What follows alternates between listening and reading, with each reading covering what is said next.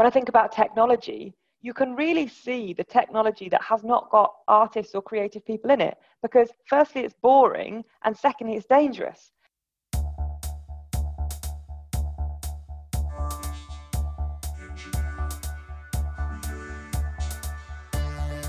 Welcome to the Artist Engineer Podcast. Join me, Tony Tran. And me, Bill Robert Cosby. Along with our amazing guests, as we explore how people's inner artist and inner engineer present themselves in their technical careers, in the art they create, and most importantly, in living creative lives. Our guest today is Alice Wroe. Alice is the augmented and virtual realities lead at the Atlantic Institute.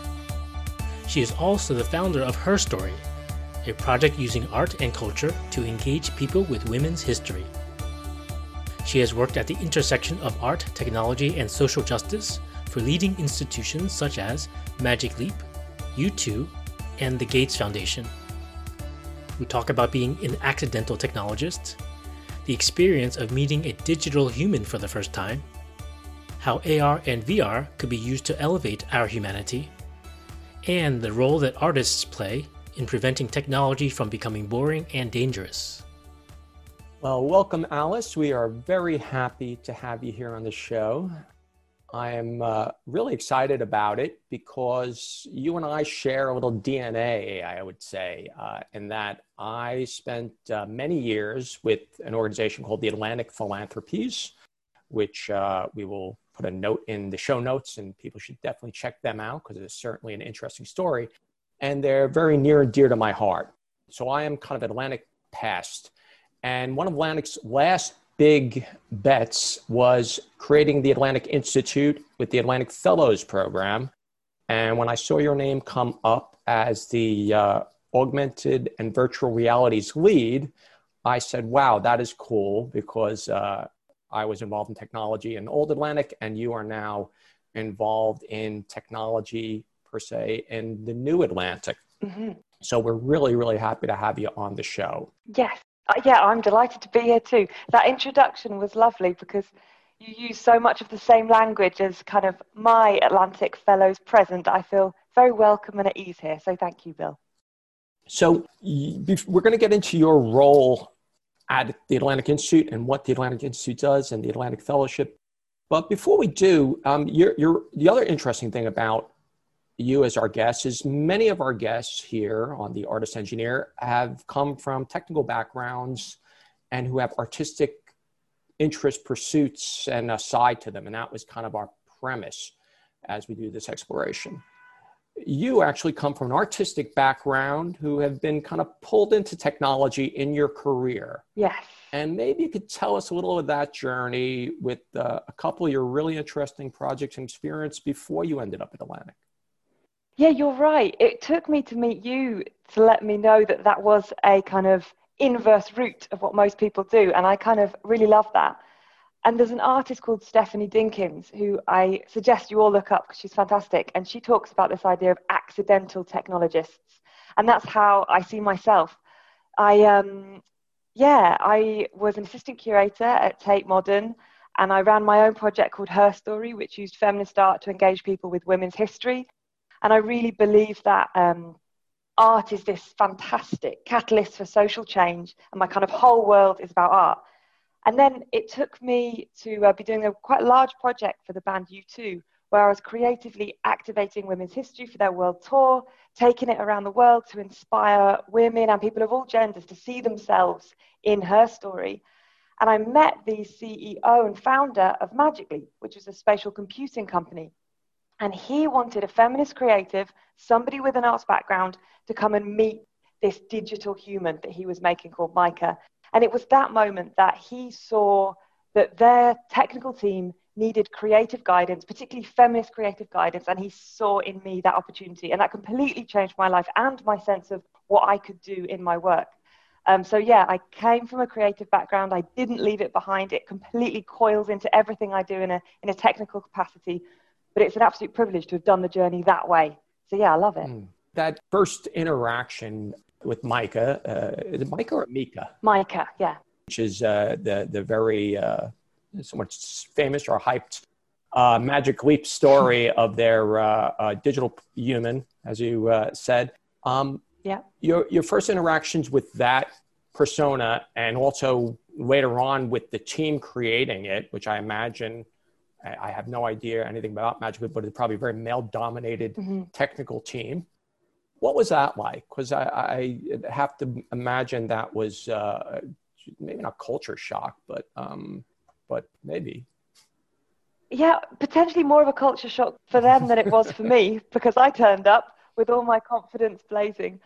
Yeah, it was such such an interesting experience, especially to think about how art and culture can impact the creation, in this instance, of a digital human. But I'm more interested in kind of emerging technology and AR and VR in general as well. What's that space for creativity to kind of push it to its limits and really push it to raise humanity rather than kind of drag us down. And that was my aim with Mica, is to think about how can art and culture enable people to feel comfortable around a digital human, empowered around a digital human. And I, I, mean, I could go on for a long time about Mica, which maybe we will do, but I've just remembered you asked me about that first moment of meeting her. And that first moment of meeting her was quite hard from a feminist perspective because when I met her, she looked at me, I looked at her. At that time, we were very similar in age. I've, I've aged a bit, she hasn't. We're the same race, we're the same gender. And I saw all of what she could become in a negative capacity. She could become this kind of digital assistant, this subservient female presence in our home. And I, I felt, from a feminist perspective, exceptionally worried about that. And that was my very first reaction. But then credit to Rony at Magic Leap for realizing, at John Monos, realizing they needed a feminist creative to lead that project. And so we went to kind of really try and rupture that cycle of digital women designed to serve, which in some ways with that project, I think, I think we did. So that first moment of meeting was um, hard, a bit, a bit upsetting almost. And then it went on to become this very exciting project thinking about how can feminism, how can art, come together to forge better ways for us to relate to digital humans, particularly when they're gendered female. Alice, it's very interesting. You mentioned digital assistants and kind of the default female presence, the female voice.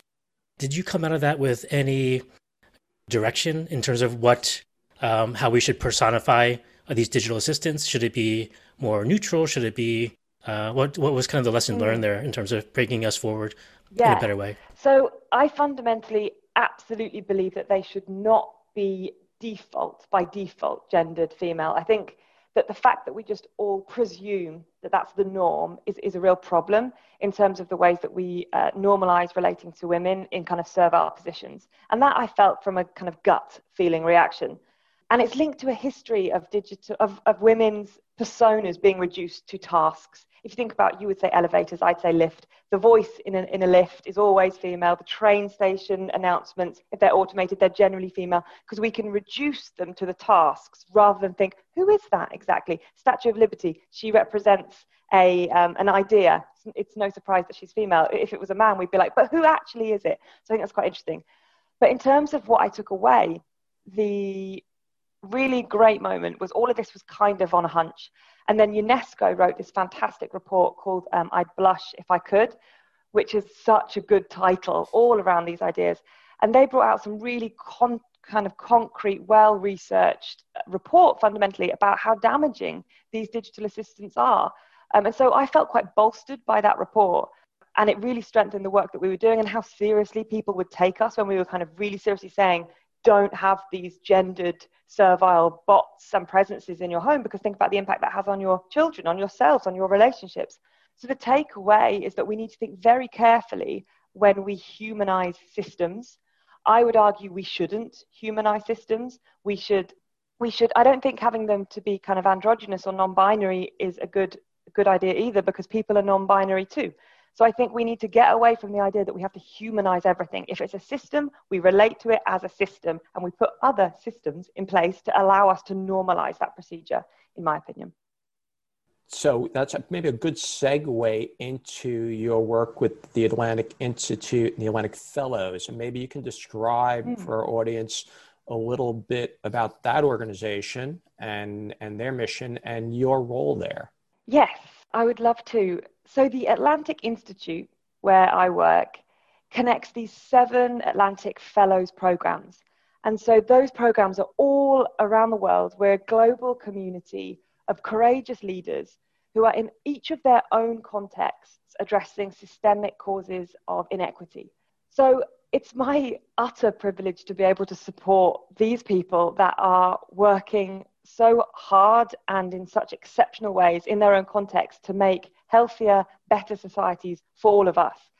So I fundamentally work in service of those people. And so that means thinking about ways that augmented and virtual reality could strengthen their work, think about ways that it could bring them together whilst they're apart because we're a global community, and fundamentally thinking about how we can be more human when we're digital. Because it seems that it's the humanity of these leaders, of these thinkers, of these activists, these community kind of hearts. It's their humanity that makes them good at the work they do and enables them to affect change in the way that they do. And it's my belief that technological platforms so often dehumanize us. They strip us of what makes us human in sometimes very, very small incremental ways so we don't even notice. And this concerns me. So I want to work out for this community of courageous, inspiring humans, how can we retain our humanity whilst we're digital rather than kind of let it go by accident, really? Well, that sounds like a, a, a terrific role, and I, I, think I know exactly the type of people you're you're supporting in that mission. As I, I yeah. supported similar people for years, and that was uh, before VR and AR. Yeah the Atlantic Institute, from what I recall, a, big part of their role is convening the, these groups of people who work in different fields and having them learn from each other in different places. So, uh, so you're right. Technology is coming at us and can be used uh, mm-hmm. Uh, for better or worse. Yeah.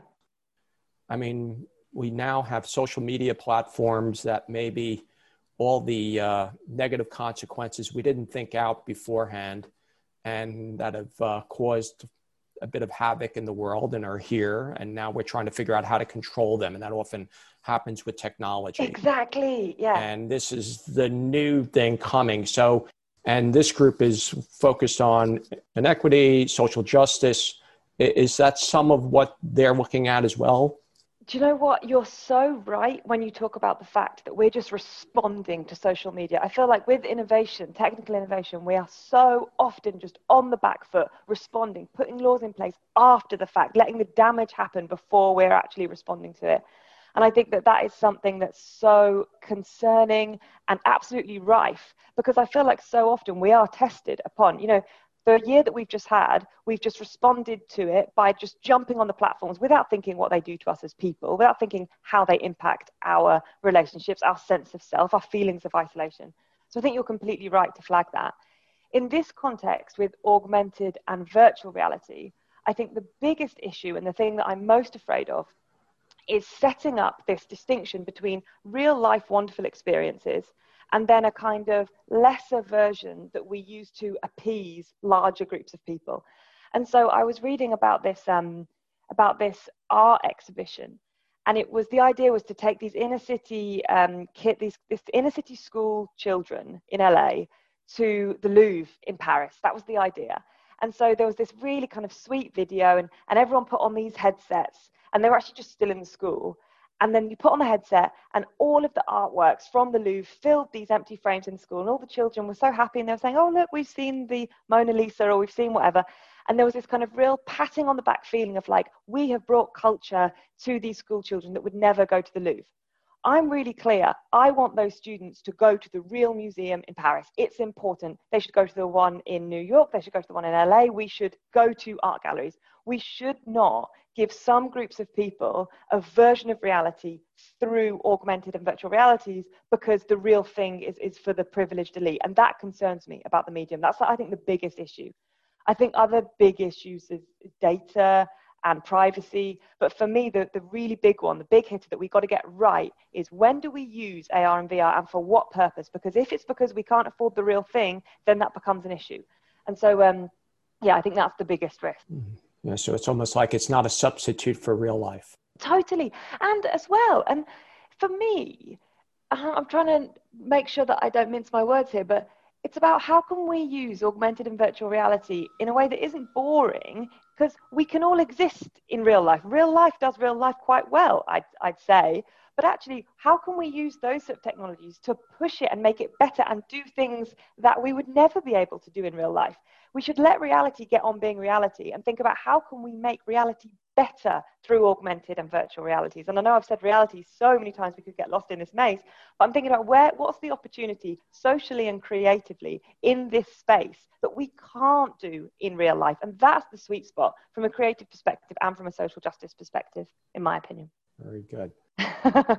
so your background in art and uh, and technology now kind of have merged, and obviously you have an activist streak in you. Is that you know, I, I, I always tell the story of my time at Atlantic that I wasn't a born do-gooder. I just, uh, it was like, you know, really? I kind of, yeah, it was kind of more like osmosis, fell it very accidental, and then kind of karmically, it, you know, rubbed off on me over the years. So I, I became a better person, which was wonderful. Interesting. So, um, how about yourself? oh, I, I want to pick at that. That's quite interesting. you just fell into it yeah, I don't know. I was thinking about this before we spoke, and I think that it's hard to know where activism starts. And I think definitely working with people that have um, activist values, like at the Atlantic Institute, the whole way that that community of people that work together is set up is to embody how we expect the fellows to to collaborate themselves. So we try to model the ways that, that we would want the world to be in, in kind of an activist perspective. So it helps to be around other people. But for me, I think from an activist perspective, with Herstory, my project that used art to activate women's history, I had this quite profound moment where I was researching different women from history, and it had this physical bodily impact on me in terms of how I felt I could show up in the world. So before I started doing the research I was doing, I didn't realize, but I was kind of um, I was a lesser version of who I could be. Once I started seeing women that had existed before me, that had done incredible things, I took up more space. I felt taller. I felt fuller. I could speak more freely simply because I had these kind of role models. And that sounds kind of gimmicky and silly, but it made me realize that research, that kind of social justice work, that activism, and I see all those three things in that little story, can have a profound impact on how people show up in the world effectively. And so, if that kind of worked with me from a really small perspective of like researching some women, what could happen on a bigger scale, you know, with a kind of bigger stimulus, which is when I realized that creativity and social justice are completely linked. They don't go one without the other in my life and experience. And that kind of really gave me this fire to think there is solid, tangible change that can happen in people's bodies and in the way they relate to the world through experience. Um, and so that's activism for me in my in my small context. Um, and i kind of have been lucky to find a home for that at the atlantic institute.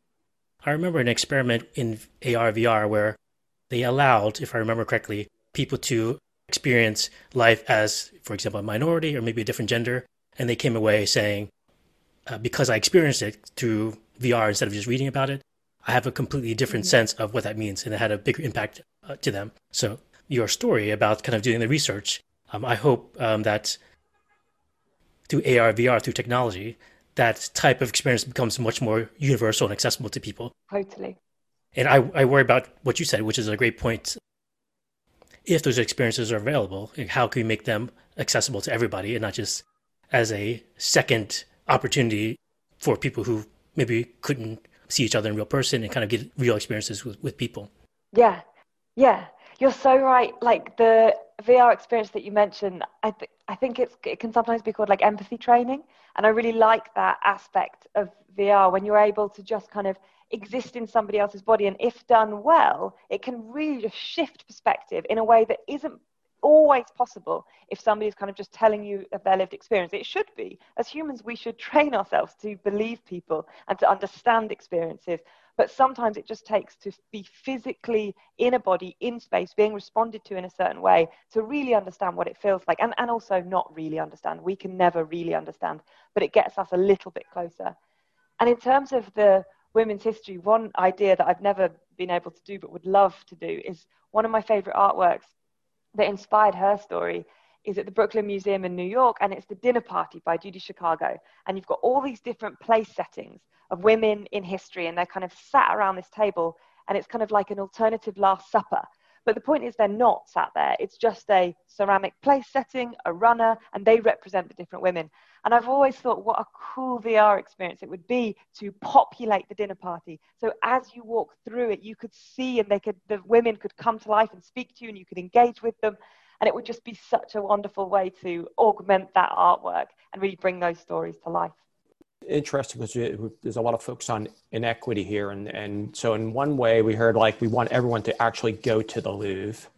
Mm-hmm. And you're going to pull me apart now, Bill and that would that would be the ideal but maybe that will be challenging but there's also a side of it of like well you know how many kids can't even get onto a zoom call at this point because they don't even have a yeah. computer but we want them to have a vr headset right or yeah. so there's that inequity too that's at play totally and then the the overarching piece is how do we get the the makers of these systems to focus more on like you say, empathy training, which is a beautiful yeah. idea. And right, there's been a, a lack of uh, a lack of anything in this world. The two things right now are maybe some leadership and some compassion, right? So, so wouldn't that make a better society? But the incentives to create are around other types of things mm-hmm. in these spaces, right? The yeah. the the the monetary incentives, the capitalistic incentives. So, yeah. so how do we get the technologists to create more of a experience for that. Yeah. So I hear, I heard your end question, and I'm also going to loop back to a, a, question that was almost twinkling at the beginning around when you talked about the kind of that dichotomy between do, do, we send them to the Louvre, but they can't go to the Louvre, so they may as well wear the headset. Da da da. So for me, it's about appeasement and about the idea that if we give an experience in AR and VR that's a substitute for a for a real life experience, what we need to not allow people to do is to feel like, okay, pat myself on the back, take our foot off the accelerator of eradicating inequities. Look, we gave them this. So it's not about saying school children should not experience far away art galleries on ARVR. But it's like we can't use that as a reason to take our foot off the accelerator. Do not use this to appease yourself and make yourself feel better. Mm-hmm. Do use it if you think it's going to enrich the curriculum a little bit. So it's just always about being critical and not just swallowing this new technology down as pure good and really being critical as you use it, as you, if you get the opportunity to test it, to trial it.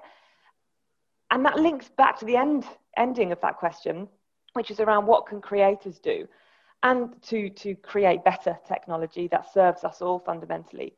And so that was my big thing at Magic Leap, and I've mentioned it in this interview already, around how can we create technology that raises our humanity, that elevates our humanity rather than compromising it? Because so much of this technology does compromise our humanity and our ability to be together meaningfully. And for me, the key is about interdisciplinary involvement. And so, so often progress is centered around this idea of is it faster? Is the fidelity better? Can we purchase it for cheaper? Can we make it smaller? These questions are like, this is what good means. For me, that's kind of beside the point. We've gotten to quite a good position with, with a variety of different technologies. It's about who are the creators? Who are the creatives? Who are the activists that are in the room early enough to actually influence the development? Because so often, creative people get brought in at the very end to kind of market the thing, to kind of think about how can we how can we package this up and sell it to the um, sell it to the customer. And by that point, it's tacky. So it's like how can we actually build creative activist ideas and ways of relating into the very fabric of this sort of technology. That's very similar to the story about social media to, to bring it back. They were building it with maybe good intentions just to make the website faster or, or engaging until we reach the stage now where it's addictive actually. And, to, and as you said yeah, have to yeah. bring in people to kind of un, untangle all that um, addiction that they built by accident. Totally. So bringing people in early is very very important. Yeah. And being like honest about things because i think we're probably quite kind tony if we say they did it by accident because all of these social media platforms they're covert marketplaces. But as soon as you wake up and you've got 100 notifications on your screen, their full intention is get you on their platform mm-hmm. so that you can be part of their advertising bubble, so that you can be liking, clicking, because as long as you're on there, they're making money. And so I think that we need to create better online public spaces. This is something I've been thinking about at Atlantic Institute is around how we can create flourishing online communities that enable people to come together that is not based around profit, that is not based around individual experience, but around collective experience. Like, what does it mean to create an online digital space that focuses on how we as a community experience the space, not how we as a user experience the space. And all of the social media platforms, they're so focused on user experience. And that's such an interesting shift that I'd never had the opportunity to think about before I came to Atlantic Institute. It's like, okay, we're a community of people. How can a platform support a community of people? And it's just this kind of light bulb moment of like, wow, that could really change how depressed and gutted and isolated I feel on social media. So um, it's exciting. Yeah, I totally agree with you about it not being an accident, the the the addiction part of it, and and the uh, the public space part of it. I mean, that's the thing that they've kind of claimed that they're just a public space, but mm-hmm. they're not because they're not owned by the public really and and not controlled. Yeah. So there's not a lot of say and control over how it yeah operates, similar to a park or library or something that is a public space. Totally. And I should totally cite my sources here. So I've been really inspired by a group Civic Signals and New Public who've just done a big event around this exact theme, which is why I'm kind of a bit pumped about it. But they they talk about the fact that with a public park in real life, you have swathes of the uh, of the public using it at the same time for very different purposes and it kind of works in seeming harmony. And that could be a great model for an online public space where we can all be together in different ways. Whereas online we've kind of got these strange setups where we're all there together but we're kind of just screaming into the abyss at each other. There's no guidelines around who we want to be in different in different spaces and how we should relate to each other in those different spaces and yeah, exactly your point, Bill. It's completely shrouded in, in making money and pretending that they're not making money. Nobody makes money in a park. I mean, maybe somebody selling an ice cream, but it's not the fundamental point of it. And we know that. Um, and so, yeah, I've been loving following the research of Civic Signals. They're a wonderful group. And, and ice cream in the park is pretty nice. So, nothing wrong with that. Yes. Nothing wrong with that, no. So, you mentioned bring yeah. creatives in, and maybe that's a, a good pivot into our theme a little bit here because this has been uh, fascinating. So the the whole reason Tony Tony and I are friends and uh, been in the IT technology space for years, but never worked together. We were just friends, and then uh, wanted to collaborate on something. And one of the things we noticed were a lot of technologists have uh, a creative side, an outlet. I mean, the accidental technology actually is more common than you'd think, mm-hmm. and but maybe the art part really goes away in some ways. We did hear someone call themselves an accidental artist oh, on nice. one of our shows. So that exploration of that link of that that mindset, yeah, you know, the the people who who have ideas, who want to create, who want to produce, who look at the world a little differently, maybe for different reasons. Yeah. What What are your thoughts on that? Because because that's kind of where we're fascinated and yeah. keep picking at. Oh, well, I feel in good company because I feel exactly the same. I like to pick at that too. I think that a great example is so at the beginning of lockdown, we call it lockdown in England. You call it lockdown also, what you've been doing? Yeah. We do. We do. Oh. at the beginning of lockdown, the writer George Saunders wrote, uh, American writer, mm-hmm. Lincoln and Bardo. Yes. Yeah, that's the name. And he um, wrote an email to his students and he basically said, look, if we're going into lockdown, this is what you have to do. As writers, artists, you have to pay close, close attention to everything that happens now. Because the only way that we as a society will make sense of this bizarre time that we're all living through is if afterwards or during, artists and writers process it all and make sense of it, or not process it all actually, just make art and make sense of it so that the public can process it. And for me, that is the role of an artist, it's to make meaning. Artists are the people that make meaning out of the world that we're all negotiating and make it, I was going to say palatable or beautiful, but it's neither of those things. It's just artists make the world somewhere that we can bear to live fundamentally. And so when I think if the role of an artist is to make meaning, when I think about technology, you can really see the technology that has not got artists or creative people in it because firstly it's boring and secondly it's dangerous. And so we have to have artists in a tech context to make the tech have meaning. And for me that's that link up and that's why i stay in the industry because i think artists needs to be here to make meaning so the rest of us can experience kind inspiring empowering tech. And if we take that art thing out it's going to be boring as anything and it's going to be somewhat dangerous i think that's great that's great so you, you you don't think there's a lot of artists in the weapons industry i'm taking it no. Well, I hope not. They should get the heck not. out and have a long, hard look at this stuff. Terrific. I think in many ways the um, the hardest engineers that we know use art, from my experience, as that meeting part of their life. In technology, there's a lot of similar similarities. Maybe programming languages and a paintbrush are just different tools. But in technology, a lot of it is just, as you said, a lot of it is just craftsmanship doing something very, very well. Maybe that's why uh, we have so many people with creative sides. They're, they're looking for that meeting somewhere else. So it's very interesting. Oh, so that's interesting. So you feel like there's a differentiation for them between art and technology rather than unifying the two. And the, the, the art is the release. Many people describe that to us. That's the balance. Interesting. The keeping those two sides very separate, uh, as an example. Some, I think, very lucky people can combine that where they're using in in my case like computer programming and mm-hmm. actually in, in, the scenario that you're describing in our future scenario using those tools computer programming tools and ha- have that aligned with yeah. their let's say meaning of life and like sense of purpose those type of things totally. that's, that's would be a very lucky situation that i don't think exists very often now in technologists. But this is why we have to put pressure on the people in power in these big technology companies because it a is in their interest. The stuff will be better as a result. But they have to make space and training and partnership mm-hmm.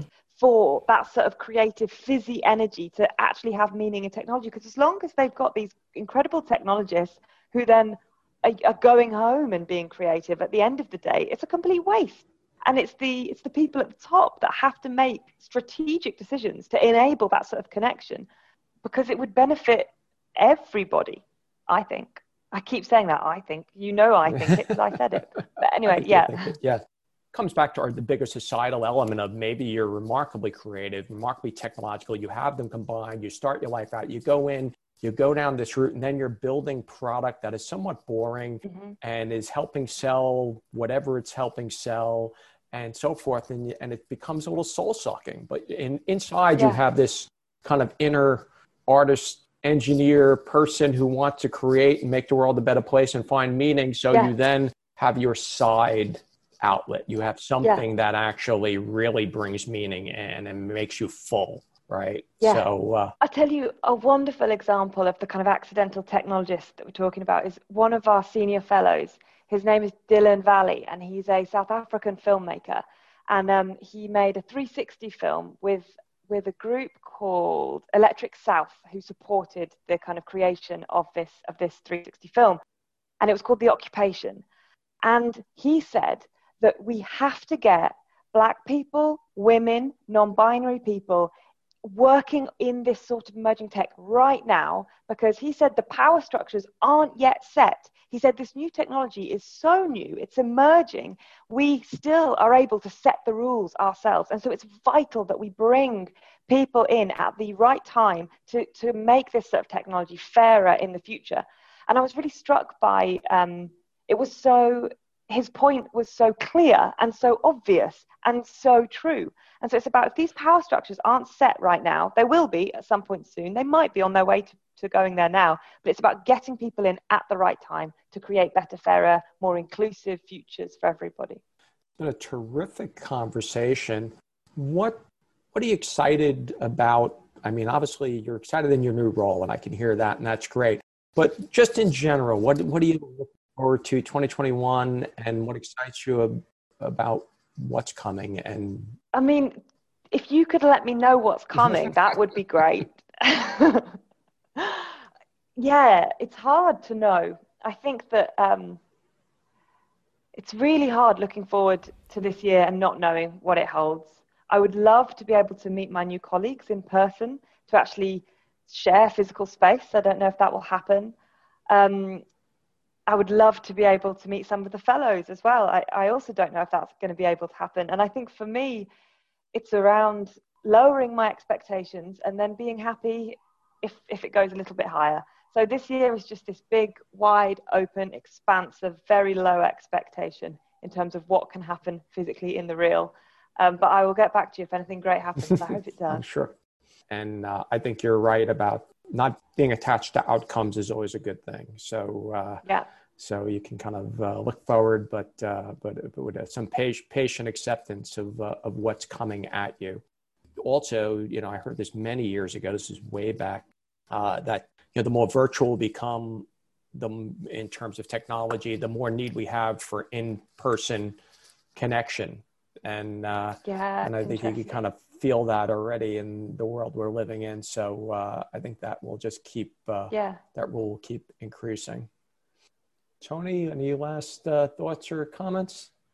Only that that has been a wonderful conversation, and our comments about bringing maybe your whole self to your profession or yeah. integrate yourself, I think has been very, very uh, insightful and very valuable. Brilliant. Thank you so much. It's been great to chat with you both.